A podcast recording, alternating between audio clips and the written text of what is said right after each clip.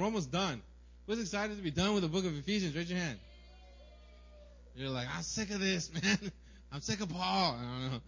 Um, Ephesians is a great book. I really love it. The, I, I really, as I've been preaching um, Ephesians, and I've had to read Ephesians, like, I think I've read it like uh, like close to hundred times uh, since I've started this. Um, it really is a book that teaches not just how to like like like learn about the Word of God, but actually have to, to do the Word of God, right? I think it says somewhere in the Bible it says that don't just hear about the Word of God, right? It's it's good to hear, but then you have to do the Word of God. You have to live out the Word of God. And Ephesians really is a great book that teaches us how to live out the Word of God. Um, and he's been talking about relationships and how the power of the gospel, right, isn't just so that like we have this like googly feeling inside of our hearts, right? The gospel isn't meant to just for us to feel a certain way, the gospel is so that it changes our lives and it radically changes the way that we do life, the way that we do things, the way that we have relationships, right? And Ephesians 5, you know, we read it a couple of weeks ago. It says, "Don't get drunk on wine, which leads to debauchery." But what? What does what does it Paul tell us to be filled with? If we're not supposed to be filled with wine, right? And like drinking wine is not bad, but he's like, don't get drunk. But what should we really get filled with? What is like the the old self? If if old self is getting drunk, what's the new self that Paul talks about? It says to be filled with the Holy Spirit. To be filled with the Holy Spirit. And when we are filled with the Holy Spirit, like and Holy Spirit is actively working in your life, there's true transformation that happens. Right? It's not just about changes in our behavior. I've done that many years of my life when I try to just change my behavior, change the way I, I do things, right? And, and, and it's it's just never it's never the way that God wants us to to be transformed. But he's saying if you are filled with the Holy Spirit, the Holy Spirit will start to change your life and will start to change the way you do things. He'll, he'll form character in your life. Right? You can't buy character, and you can't infer character on somebody. Right? Character can only come right?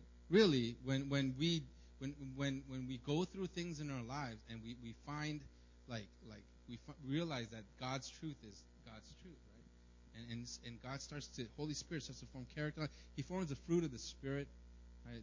Love, joy, patience, all of that stuff, all of that good stuff starts to be formed in our lives as we are filled with the Spirit of God.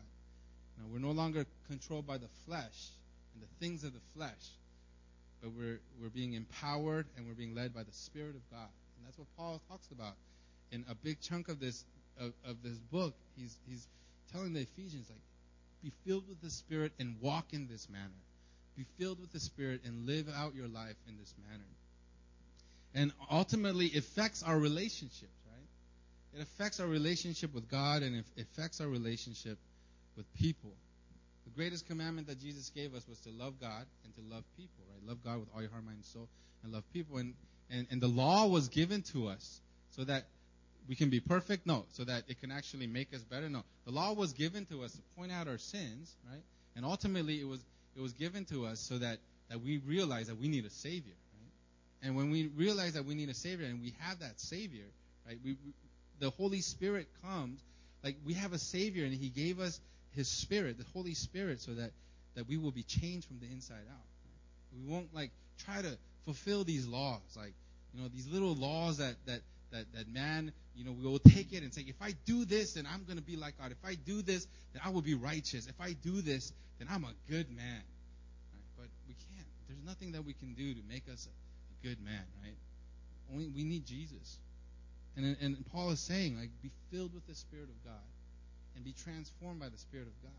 Because if you are filled with God's Spirit, right, He's bound to change your life. He, you know, who who believes the Holy Spirit is powerful? Raise your hand. You know the Holy Spirit, right, has always been and always will be, right, and He is the Spirit, right, the Spirit that like, like, like, you know, that that you know when when God spoke and and there was light and He created the universe, Holy Spirit was all up in that, right? But then that same Holy Spirit, the Holy Spirit that, that covers the earth and the Holy Spirit that was in Jesus Christ is actually in our in our hearts. And and He He works in our hearts to transform and change us. So last week we talked about one of the relationships that get affected by, you know, when, when Holy Spirit comes and starts to really move in our lives, it changes our relationship. And the first relationship that we talked about last week was marriage. Some of you guys weren't here for that, right? But You know, marriage is one will be one of the most important, if not the human relation, most important human relationship that you'll have. Our marriage should, if we allow God to lead it, will be a natural reflection of Christ and His love for the church, and the church submitting to the love of Christ. Jesus sacrificed and loved the church, and the church submits and honors out of love for Christ. Right? That's like the relationship that marriage is kind of modeled after, right? And so it's like a circle of love and respect. Jesus loves us, we respect and honor Jesus, and it goes on this in this circle. In the same way with husband and wife, right? Husbands, we, we love our wives like we like like we love our wives more than our bodies. This is like we have to love our wives as if we are loving ourselves, right? And then we work together to bring about a godly marriage. And there's a synergy that happens in, in, in a godly marriage where, you know, there's you know, we, we think about that verse in Ephesians, like, like wives submit to your husbands, and we, and women are like, what? Like they just feel like they just they, when they, they just feel like they could be removed from the Bible, but it's a beautiful thing. It's a, it's a submission out of love.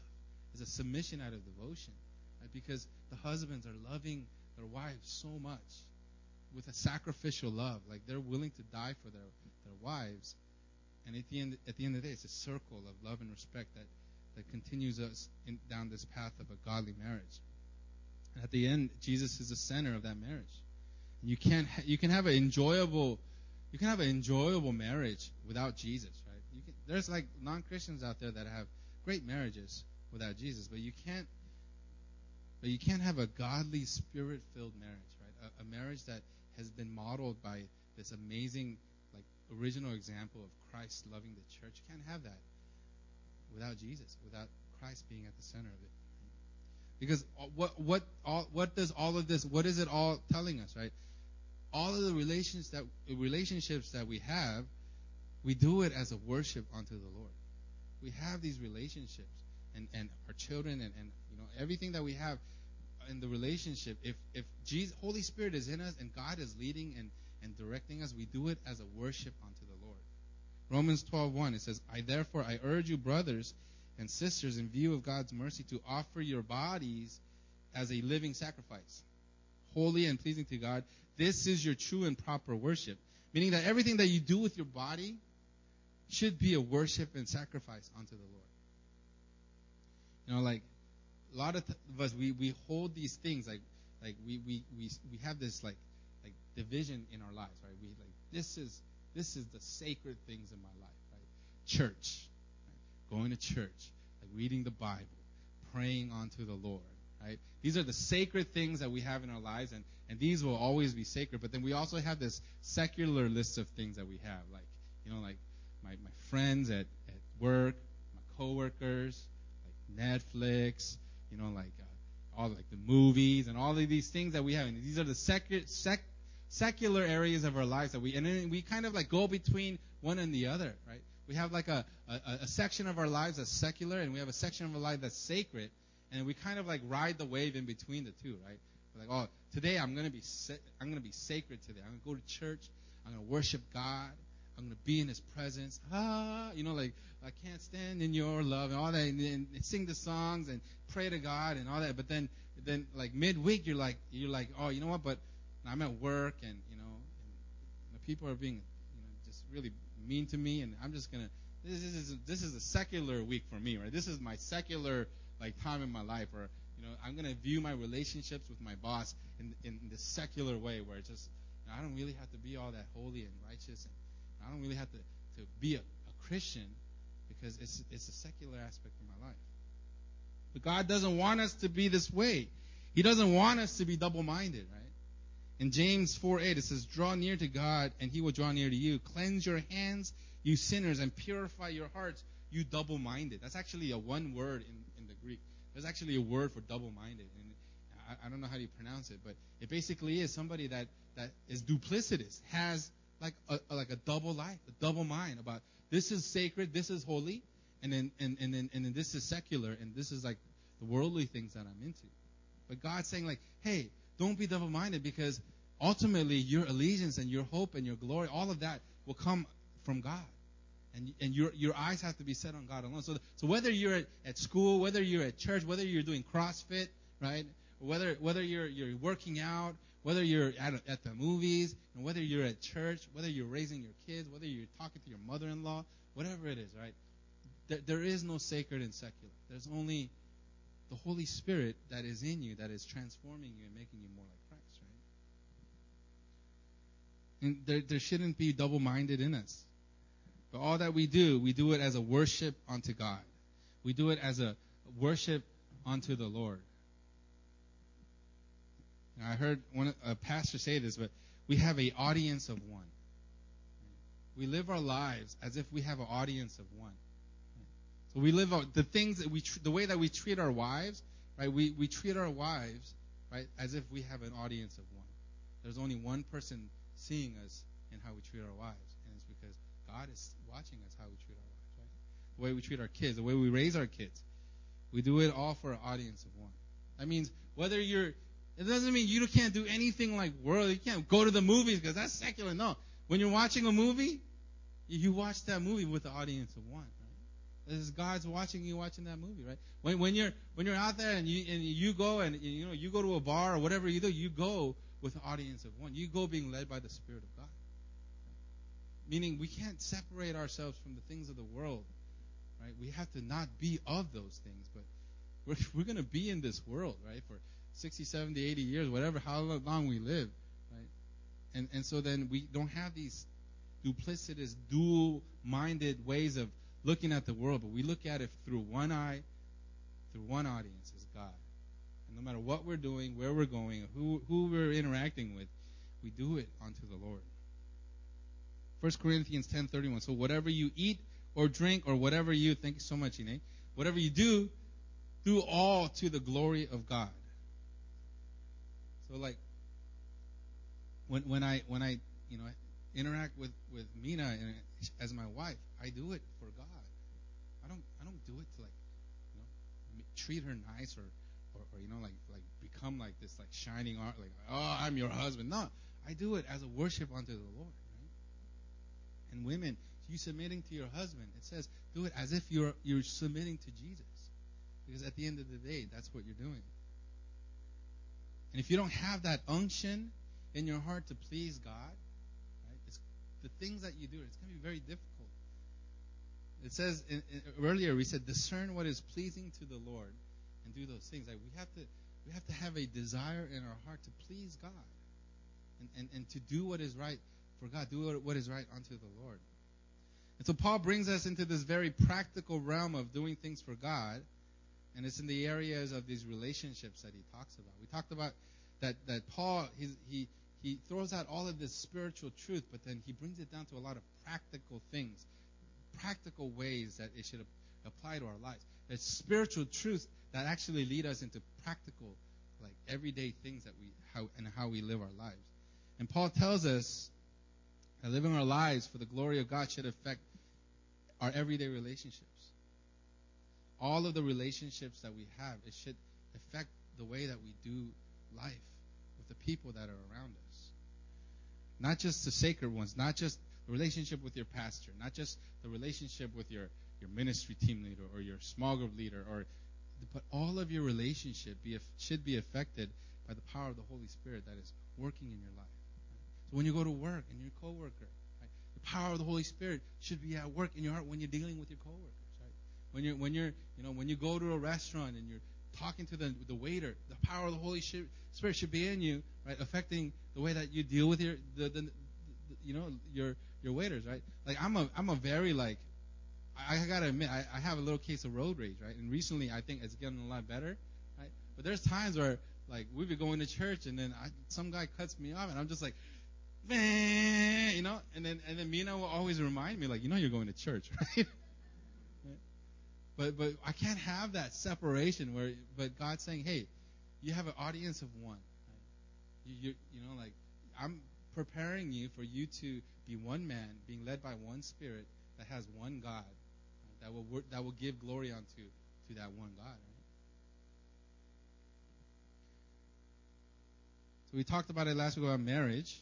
And marriage is a sacred. It's a sacred thing, right? We can't treat marriage as as something where you know like I can't be like, oh, I'm a pastor, and so I'm doing all my sacred things on Sunday, talking to you guys, leading you guys into all of the sacred things. Then I go home and then like I'm all like you know like whatever with my wife. You know, I'm like I'm all mean to her and I'm just like you know like telling her what to do and like you know commanding her and and, and being a turd with my wife. I can't separate because God is always watching me in, in the way that I live my life every day. And then he goes on to these other two relationships, these relationship paradigms right after this. He talks about marriage and husbands and wife, and then he says parents and children, right? Understandable, the very important relationships. And then he mentions slaves and masters, right? Some of your versions say bondservant, but actually that word basically means slave. And so it's kind of weird. It's like, like, you know, parents, husbands and wife, I get that, right? And then like parents and children, oh, I get that. And then he's like slaves and masters. And I was like, what? Why are these the only three relationships that you're actually addressing here, Paul? Right? Why would he mention slaves and master? Is he promoting slavery? Right? Is he? Why not all of the other relationships? Relationships with your friends, right? Relationships with your neighbors, right? Why does he brings bring up the like slave and master paradigm, right? Marriage, parents and children, and then slaves and masters.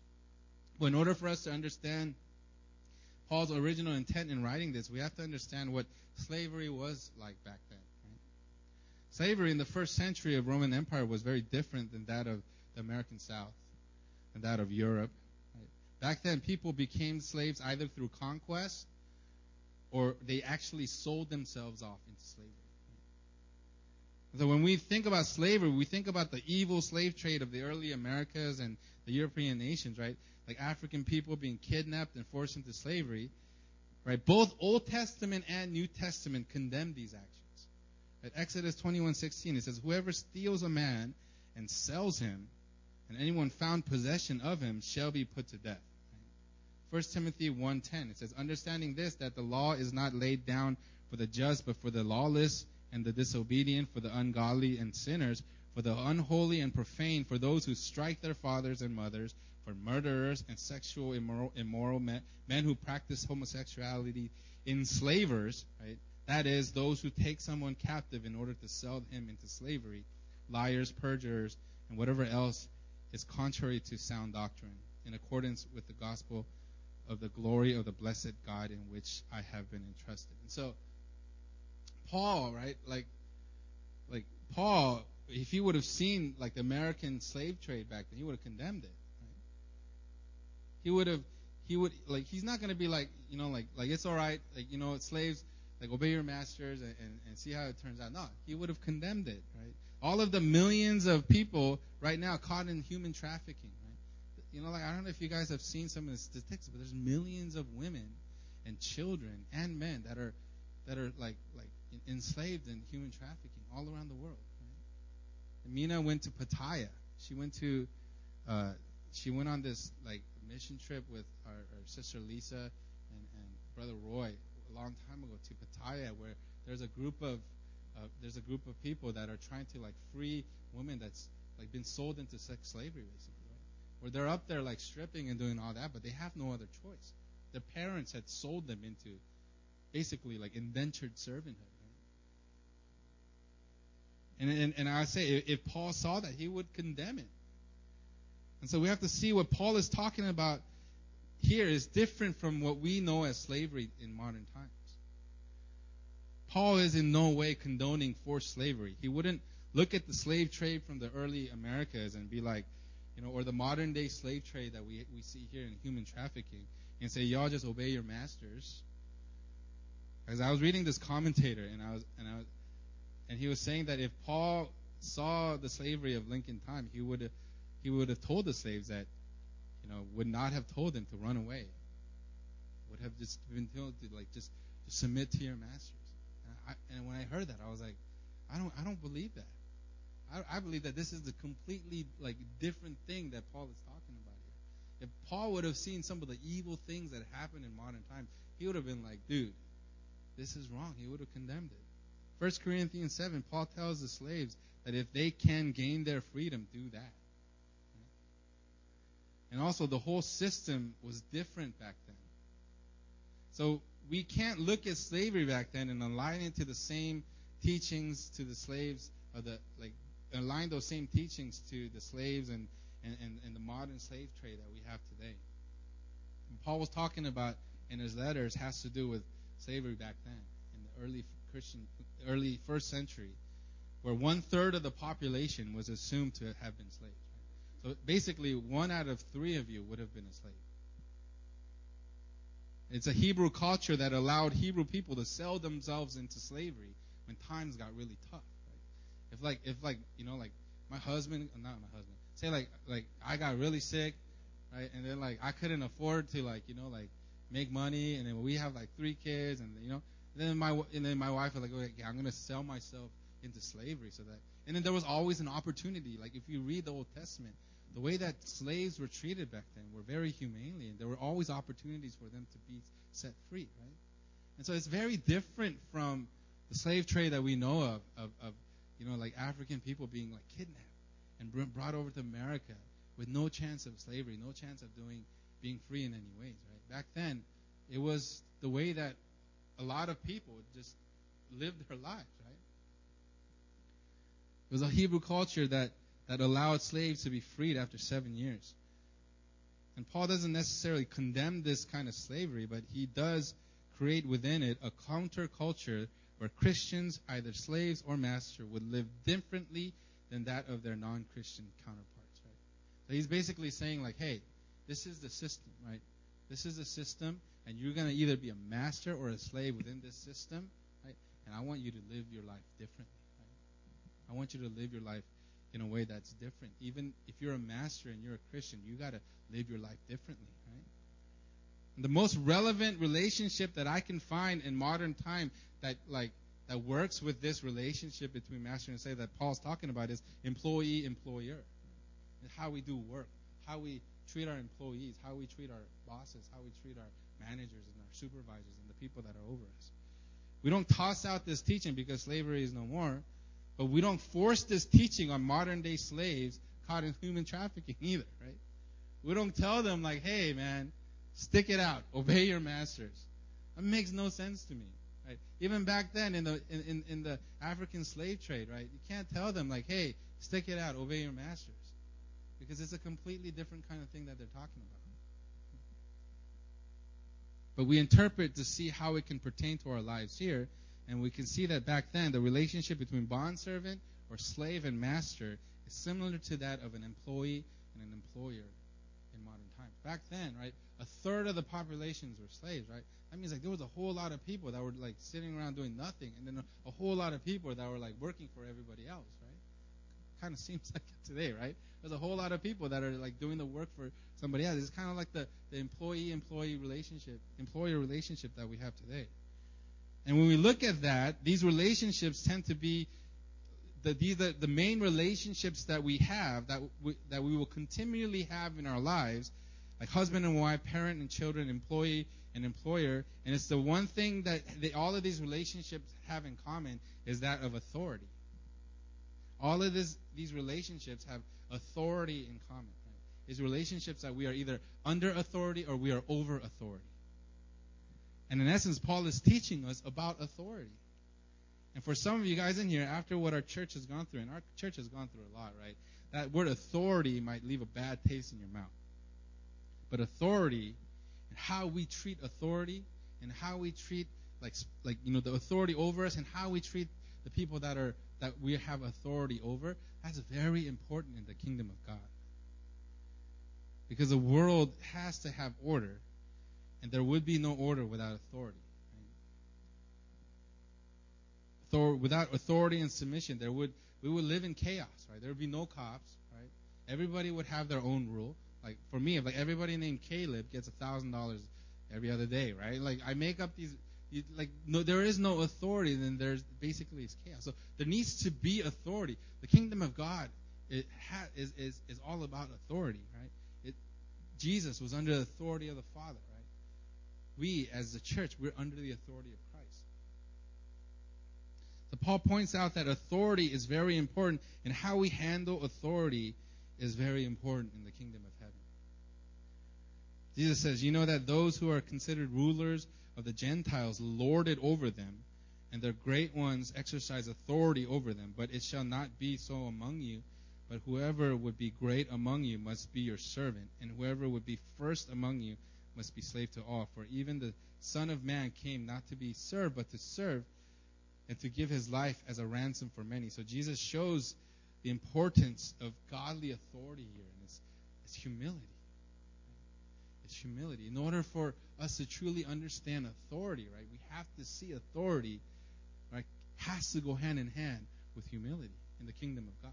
Not in the world, right? In the in the world, right, people know how to exercise authority, right? And they do it very well.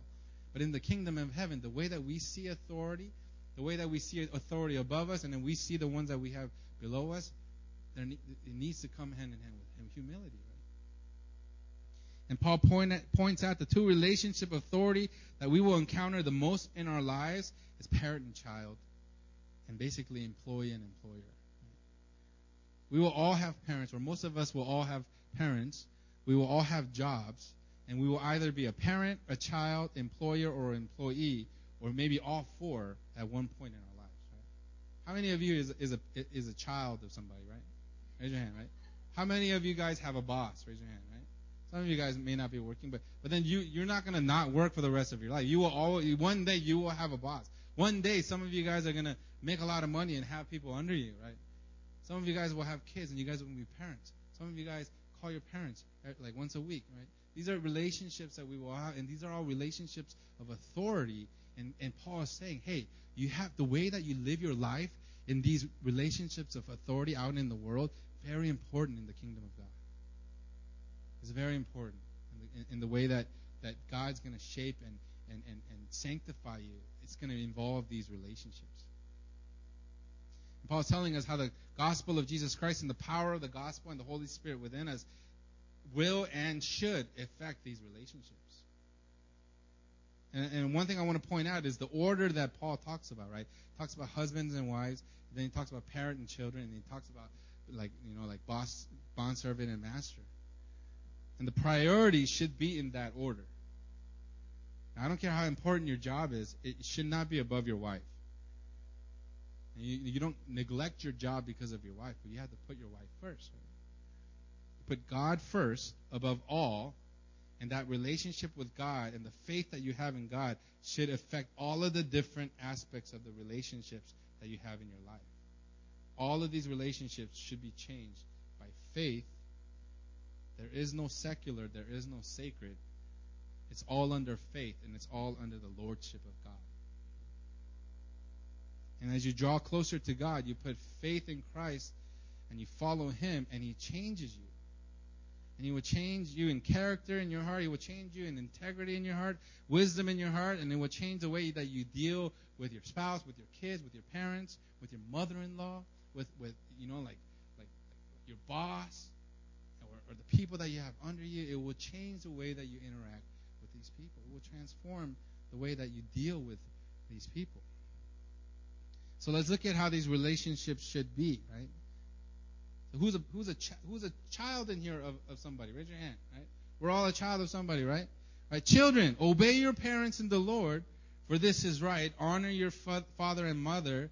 This is the first commandment with a promise that it, it may go well with you and that you will you may live long in the land. Right? Paul like directly addressed children here. Right? Now you have to understand when these letters were sent around in Ephesus back then, right? It was read and it was read inside of the congregation. Children were present there, right? So when when when Paul addresses children, he's actually talking about little kids, little children, like you know, elementary, middle school, high school, like I'm sure they didn't have those kind of schools back then, but like these are, these are, these are, he was addressing the children. He's like like obey your parents as if you're obeying your, the Lord, right? Paul isn't addressing all of us in this figurative children, like we're all children of God kind of figurative word, but he is directly addressing the children in the congregation. They should obey their parents. And then he addresses the congregation with the fifth commandment, right? He addresses the rest of the, com- the congregation saying, right, children, Obey your parents, right? Right? But we all need to what? The fifth commandment, what is it, right? What is the fifth commandment? Anybody know? Honor your mother and father. Honor your mother and father, right? he he tell he gives us a fifth commandment. He says that this commandment is the first to come with a promise that it may go well with you and that you may live long in the land. And we have to know that there is a significance between obey and honor. There's a there's a big significance between obeying your parents and honoring your parents. Children are called to obey. This is specifically addressing the children, meaning that when you're an adult and you've left your parents' home and you're trying to make a life for yourself, you don't necessarily have to obey your parents, but you do have to still honor them. This is really hard in Korean families because Korean parents tend to be very overbearing and very controlling, right? So we have to understand, like, hey, right, Now I'm 36 years old, right? I don't think, like, I'm gonna tell, do everything that you tell me to do, but I'm gonna still honor you, mom. I'm gonna still honor you, dad. Like, we have to honor our parents. The, the word honor goes together with humility, love, and grace. A person that is honored is what? Esteemed and, and they get raised up, right? In, in, in Jesus' time, somebody that was honored, right, got like the best seat at the table, right? And, they, and, and, and people came and washed their feet and all these stuff. And, and, and Paul tells us that even if we no longer are children, we still have a mandate to honor our parents, respect them, humble ourselves, and show them grace and kindness.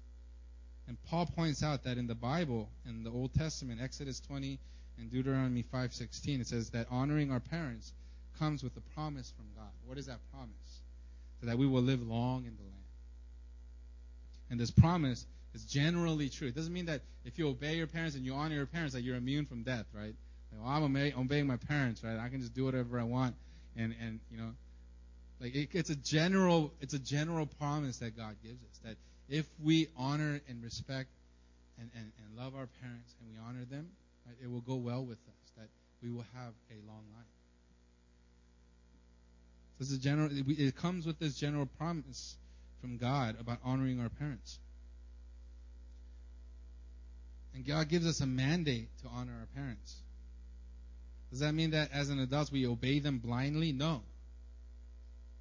It's like if it's an if it's an issue of sin, right? You're, like, you're about to go and move in with your boyfriend, right? And, and, and you know, and your parents are Christian. They're saying like, hey, don't do that. I don't think that's right, right? You know, you should obey your parents in the, in those cases.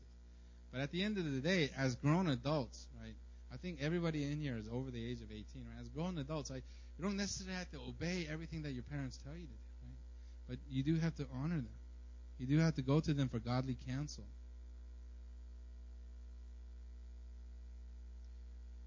If, if your parents want you to live close to home, but God is calling you, He's like telling you to, to, to move somewhere else, and, and, and God leading you into this different direction, you don't necessarily have to obey what your parents are doing. Right? You honor them, you hear them out, you respect them, but at the end of the day, you follow God, right?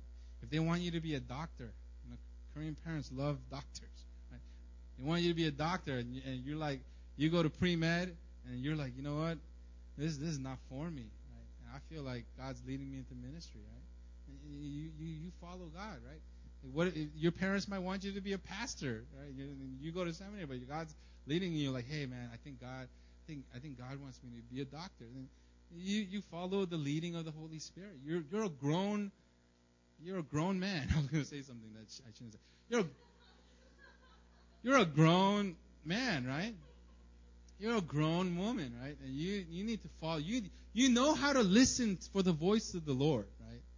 If you're you know, if you're a grown person, you know how to hear and you know how to hear the voice of the Lord. You have to follow the voice of the Lord, right? But that doesn't negate you from honoring your parents. Right? And we need to learn to honor our parents, to esteem them, to respect them, right? to hear them out.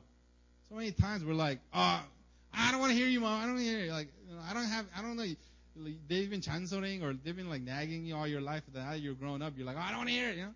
But it, it means hearing them out, saying, okay, let me hear you out. I need to learn this, right? My, my mom called me last night, and I was at I was I was at dinner, and I was like I was like at, like a buffet, and I picked up the phone, and I was like, what? And then she was like, oh, uh, blah blah blah, and I was like, okay, I'll call you back, and I hung up. And then like it's like like like 12:30 at night, Mina's like, oh, I think you should call your mom. I was like, well, yeah, I totally forgot, right?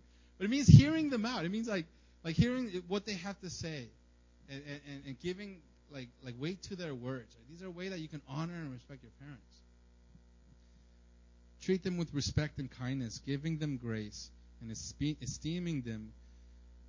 You, know, you, learn to hear the voice of the Lord and you follow Jesus. You learn to, to follow the leading of, of, of the voice of God. But if, if, if those voices and leading are different, you still learn to honor and respect and esteem your parents. Here's the thing the relationship that we have with our earthly parent is a relationship, is like an illustration of the relationship that we, we have with Father God. We relate to God as our Father, and we learn to obey and honor God as we learn to obey and honor our parents. And God finds this honoring of our parents very important in the kingdom of God. Because when we honor our parents, in essence, we're honoring God. We give glory to God when we. And he's saying, this is the only one. The, this is the first commandment, right? There's others, but this is the first commandment that actually comes with a promise.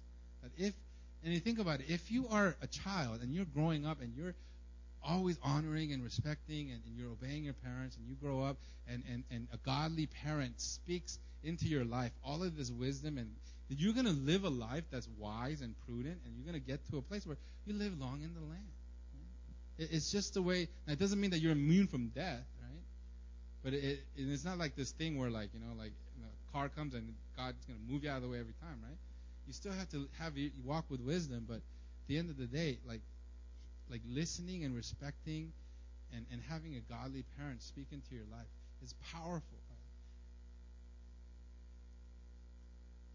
And we learn to obey our, our, parents as we learn to we learn to obey God as we learn to obey our parents. Now, I just kind of went into it a little bit. It doesn't just end there, but it says, Fathers, do not provoke your children to anger, but bring them up in the discipline and the instruction of the Lord.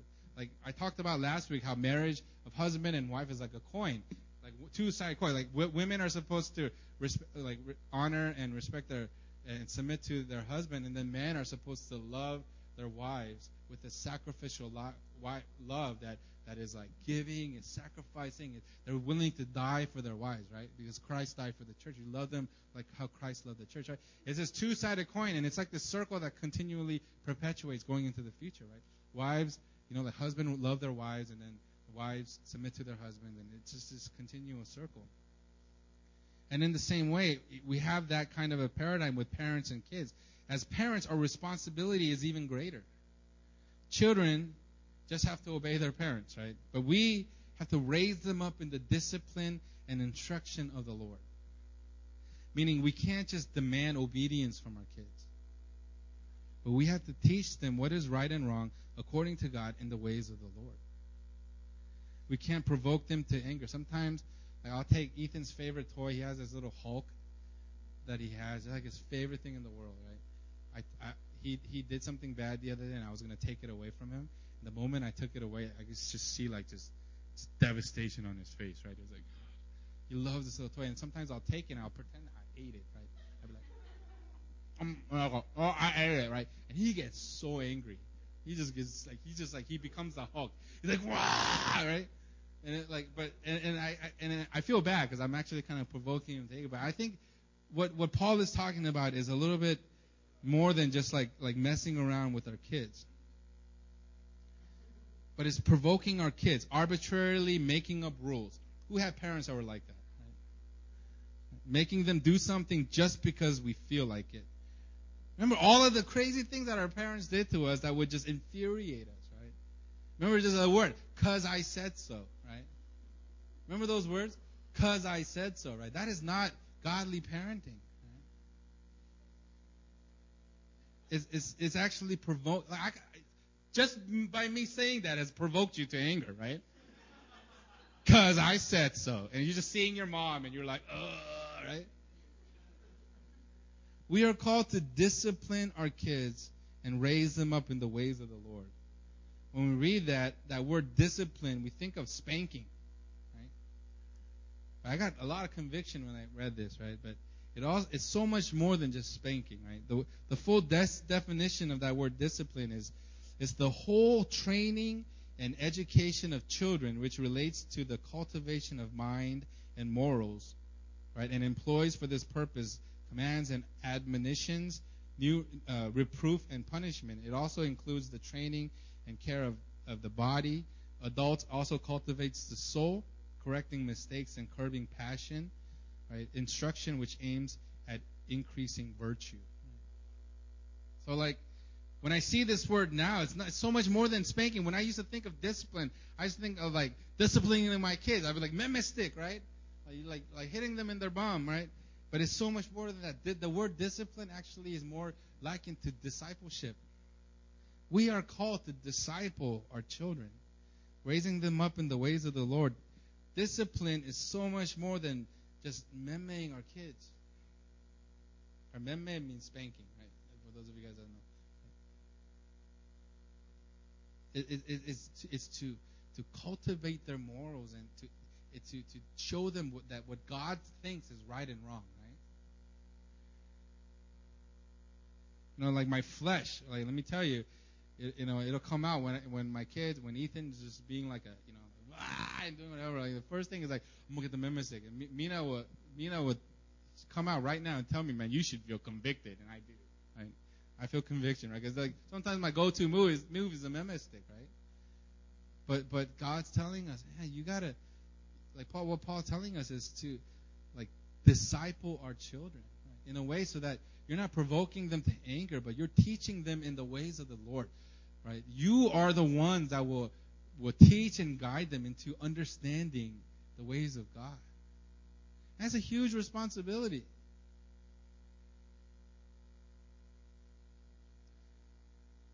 You know, we're not called to remain in that place of the, the flesh, but we're called to be in a place of the Spirit, and the Holy Spirit wants to guide us into a place where we are we are developing our children. We're discipling and raising them up. Leading from a place of example. Discipling them in the ways of the Lord. Does that mean I let them do whatever I want? No.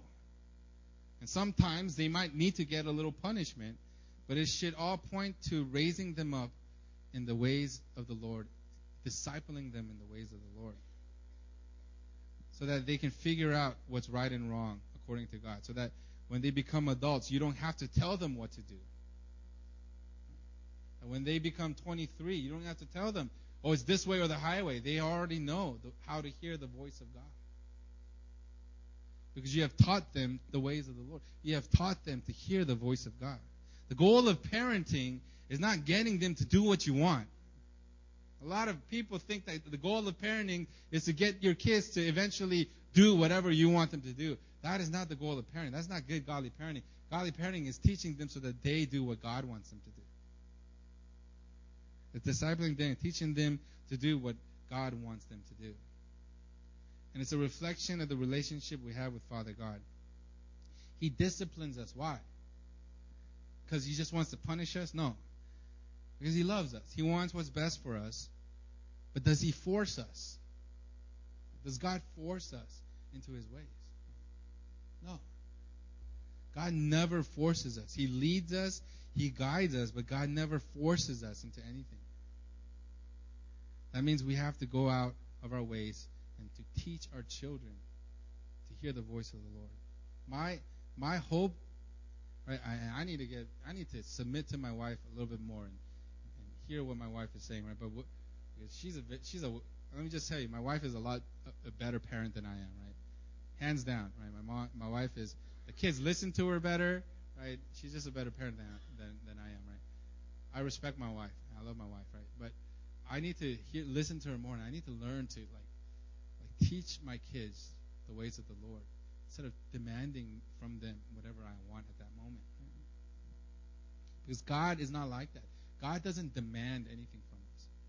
He doesn't demand our love. He doesn't demand our He's not sitting up in heaven. He's like, Tiffany, love me now, right? Not saying, Tiffany, like, he's not telling, like, Natasha, you better, you, you better do what I tell him. He, God doesn't, he's not like that, right?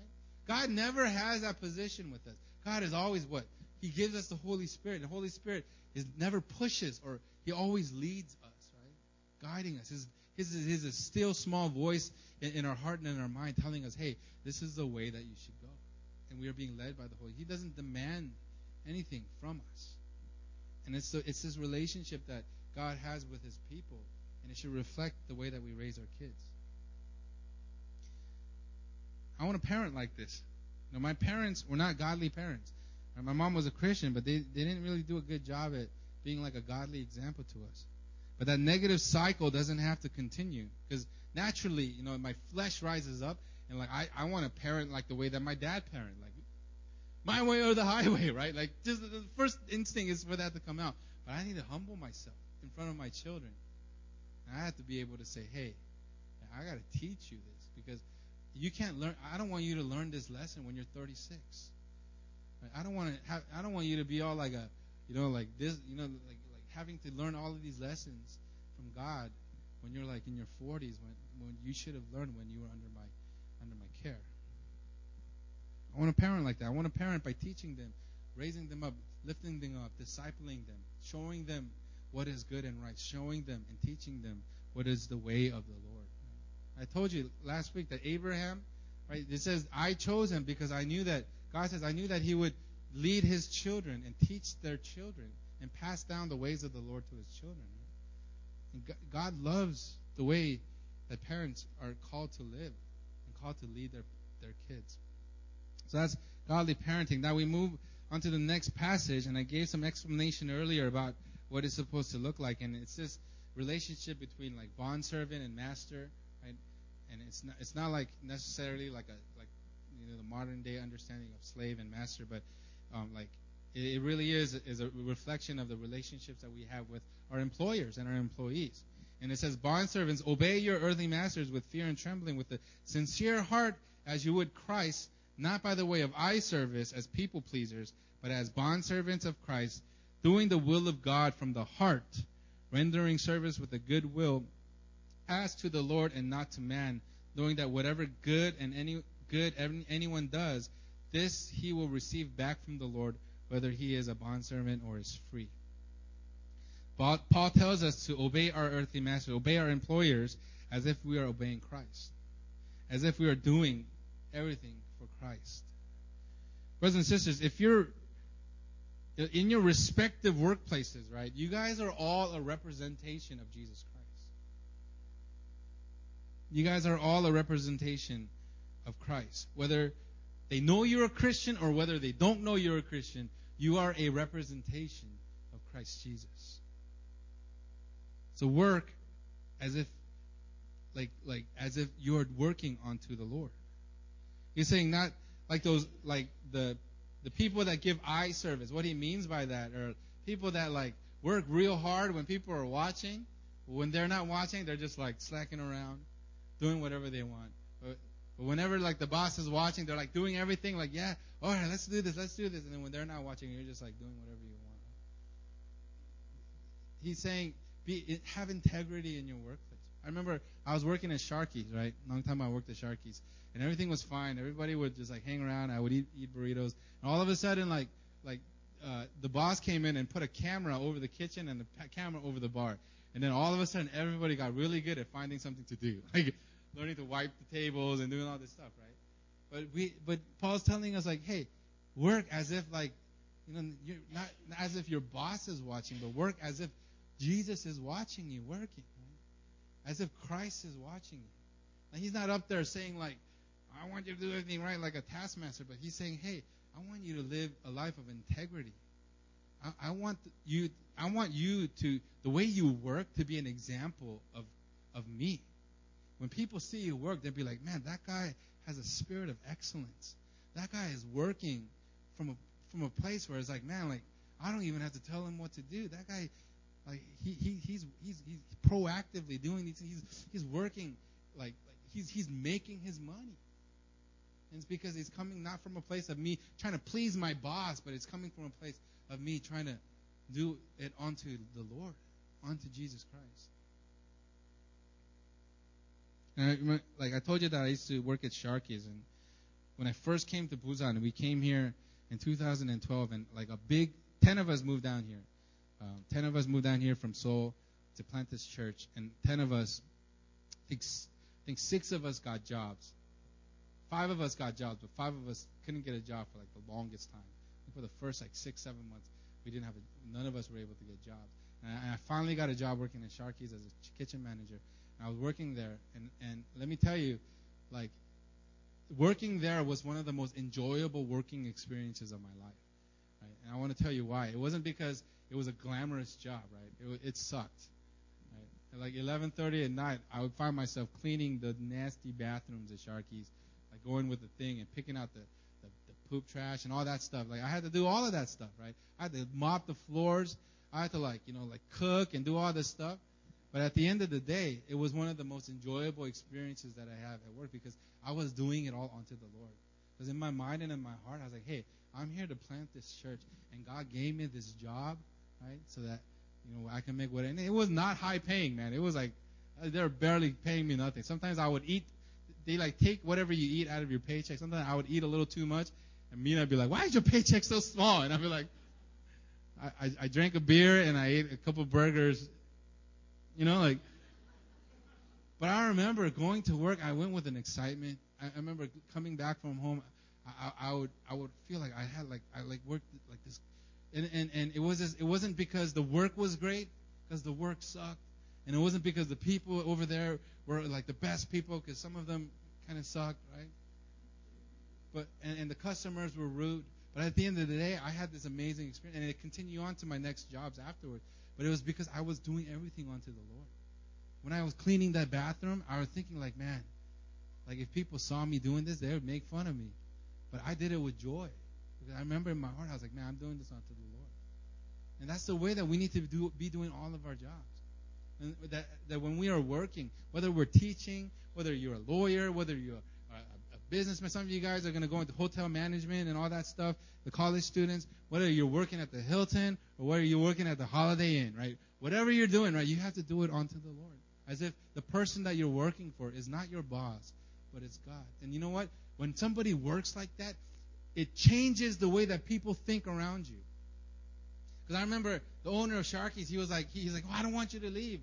And I was like, oh, I have to leave. I'm having a kid, and, and the, what you're paying me here, can't afford it. And I got a job at the school, and I'm going to work there. He's like, well, what are they paying you? And I told him what they're paying me, and he's like, oh, I can't pay you that much. But man, I wish really, I really wish you would stay. I really wish I could keep you, right? And it, it, it changes the way that our employers see us, and it changes the way that people see Christians, right? If like if, if a Christian is working hard at, at his job, it's going to radically change the way that they view that person and, and whatever that they're working out of. It's gonna it's gonna be a good reflection of Christ. But if you're like if you tell everybody, hey, I'm a Christian, I want you to know that I don't drink, I don't smoke, I don't do all this stuff. And you're at work and you're just being a turd. You're just like, you know, like like watching like video games, you know, like playing video games on the computer, and you're taking these long breaks, and you go to the bathroom and you sit there on your phone for like 20 minutes and come back. Like if you're working like that, you're not a good reflection of Christ. And what Paul's talking about here is practicality. The way that you work, right? It should not be from this place of the flesh, but it should actually be from a place of the spirit. Because as the Holy Spirit comes alive in you, He's going to change the way that you work, the way that you do your jobs, the way that you get paid. And it's to do it from a, from a place of the spirit of excellence.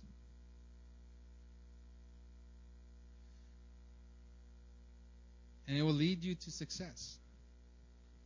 If you if you work and you do everything with the audience of God, I'm telling you, God will lead you to success in whatever field that you're going into. God will lead you to success. Now you got to look at Joseph. Remember Joseph? We read about it recently in our Bible reading plan. But Joseph, man, he had a bunch of hard luck.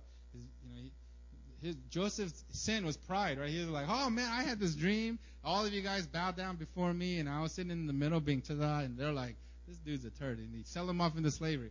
But you know what? Wherever he went, right, like God humbled him, right, and he was at Potiphar's house, right? And and he succeeded, right? He and then and then the wife, like like you know like accuses him of rape, and he goes to prison, and he's sitting in prison, and he becomes the best prisoner that ever was, right? He becomes like number two next to the warden. He's like, dude, you're such a great like you're such a great prisoner. I'm gonna make you the number one prisoner up in here, right? Think about Right? And is this because like like Joseph is just like slacking off and doing whatever? No, it says it said that whatever Joseph put his hand to, God made it to succeed. That means Joseph was constantly doing things. When he was at Potiphar's house, man, he's like, man, I'm gonna, I'm gonna, I'm gonna do whatever I can for this dude Potiphar because, like, you know, like I'm here, and I'm just gonna do it unto the Lord. And whatever he did, God made it succeed in his hands. And ultimately, he becomes the prime minister of Egypt. He interprets those dreams, and he becomes, you know, like the second highest person in the land. Now, I'm telling you, if you live your life this way, where you allow the Spirit of God to take over your life, you allow the Spirit of God to change you, not just in the way that you feel inside, not just in the way that you have belief in your mind, but in the way that you live your life every day. How you treat your coworkers, how you treat your boss, how you treat your wife, how you treat your kids, how you treat that the, the, the waiter that came the other day and, and got your order wrong. You know, like all of these ways, these are ways in which God is going to shape and, and, and form you into the person that God wants you to be. And then, and lastly, finally, Paul addresses the Christian masters. He addresses the employers. He says, Masters, do the same to them and stop your threatening, knowing that he who is both their master and yours is in heaven and that there is no partiality with him. Says Colossians 4:1 says, Masters, treat your bondservants justly and fairly, knowing that you have you also have a master in heaven. Some of you will be successful and become supervisors, managers, CEOs. Some of you will own your own businesses. Some of you will become bosses over other people. And Paul tells us to assert your authority justly, righteously. You should treat your employees with respect and, and righteousness. You are a representation of a Christ authority in the roles that you have over people.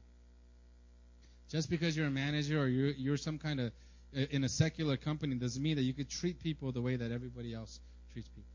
Just because you're working for a secular law firm and you have people under you, are you supposed to treat your employees the way that the other people in that company treats their employees? Because it's really easy to do it. It's like you don't want to be the pushover. You're like, oh, I don't want to be the pushover. They're being all like, you know, mean to their employees. I'm gonna have to. I have to do this to get I have to do this to keep my self-respect, right? I got I got to do this to keep my authority. No, right? you humble yourself, right? And and you continue to treat people justly and righteously. I'm telling you, you're to get a respect that they will never be able to get. They're to be you're to be able to get authority that those people will never be able to handle.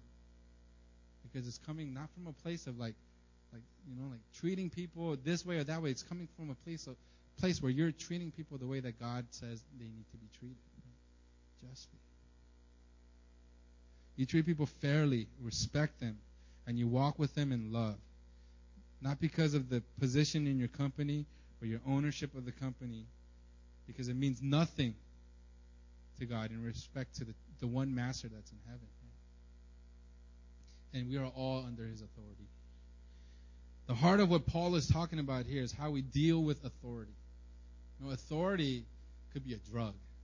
And we know some people that took authority and just they, they it was it become a drug to them, right? And, and and how we treat authority and how we exercise authority has to be different than that of the world. Even if we have authority over people, we humble ourselves and we allow the fruit of the Spirit that is growing in us by the, to to change the way that we interact with the people that we have authority over. We live with humility, kindness, love, gentleness, patience. We live with self control. Whether we have a husband, or whether we are a husband, a, a wife, a child, a parent, an employee, a CEO of a company, Christ is Lord. He is Lord. And we need to be, and He needs to be Lord in every area of our in, in the, every relationships that we have. You know, it's it's really easy for us to take authority. The lesson here is authority. Right? It's easy, really easy for us to take authority and just like, like get overpowered and just be like, oh, I'm, I'm your boss. You're my son. You will, see, you will do what I say. Right? You're my wife, and you will do what I say. Right? But at the end of the day, the way that we exercise authority has to model the greatest one that ever came and stepped foot on this earth, and he He's a Son of God. Came to earth and he, he submitted himself under the will of the Father. And he humbled himself. He could have like He could have sent down angels to just wipe everybody out. He could have just said, you know what? I'm the king of the Jews. I am the son of God. My way or the highway. It's just, it, you know what? Like everybody, you guys are going to submit. He could have done that. And he would have been perfectly just. But what did Christ do? He humbled himself. He went under so that we can all be exalted with him. That's the heart that we have to have when we have authority. Even here in church. Right? If my head gets too big, board, check me. If I get all like, hey, is my way or the highway? It's going to be this way or no way. Please, we have people in, in, in place now to check me. Because we, the way that we exercise authority, we've learned in our church that it can actually very, it can be, it can really hurt people. And it can really be damaging on, on the way that you know, the people see the church and the pe- people see Christianity and all that. And so, with that said, I want us all stand up and I'm going to close in prayer.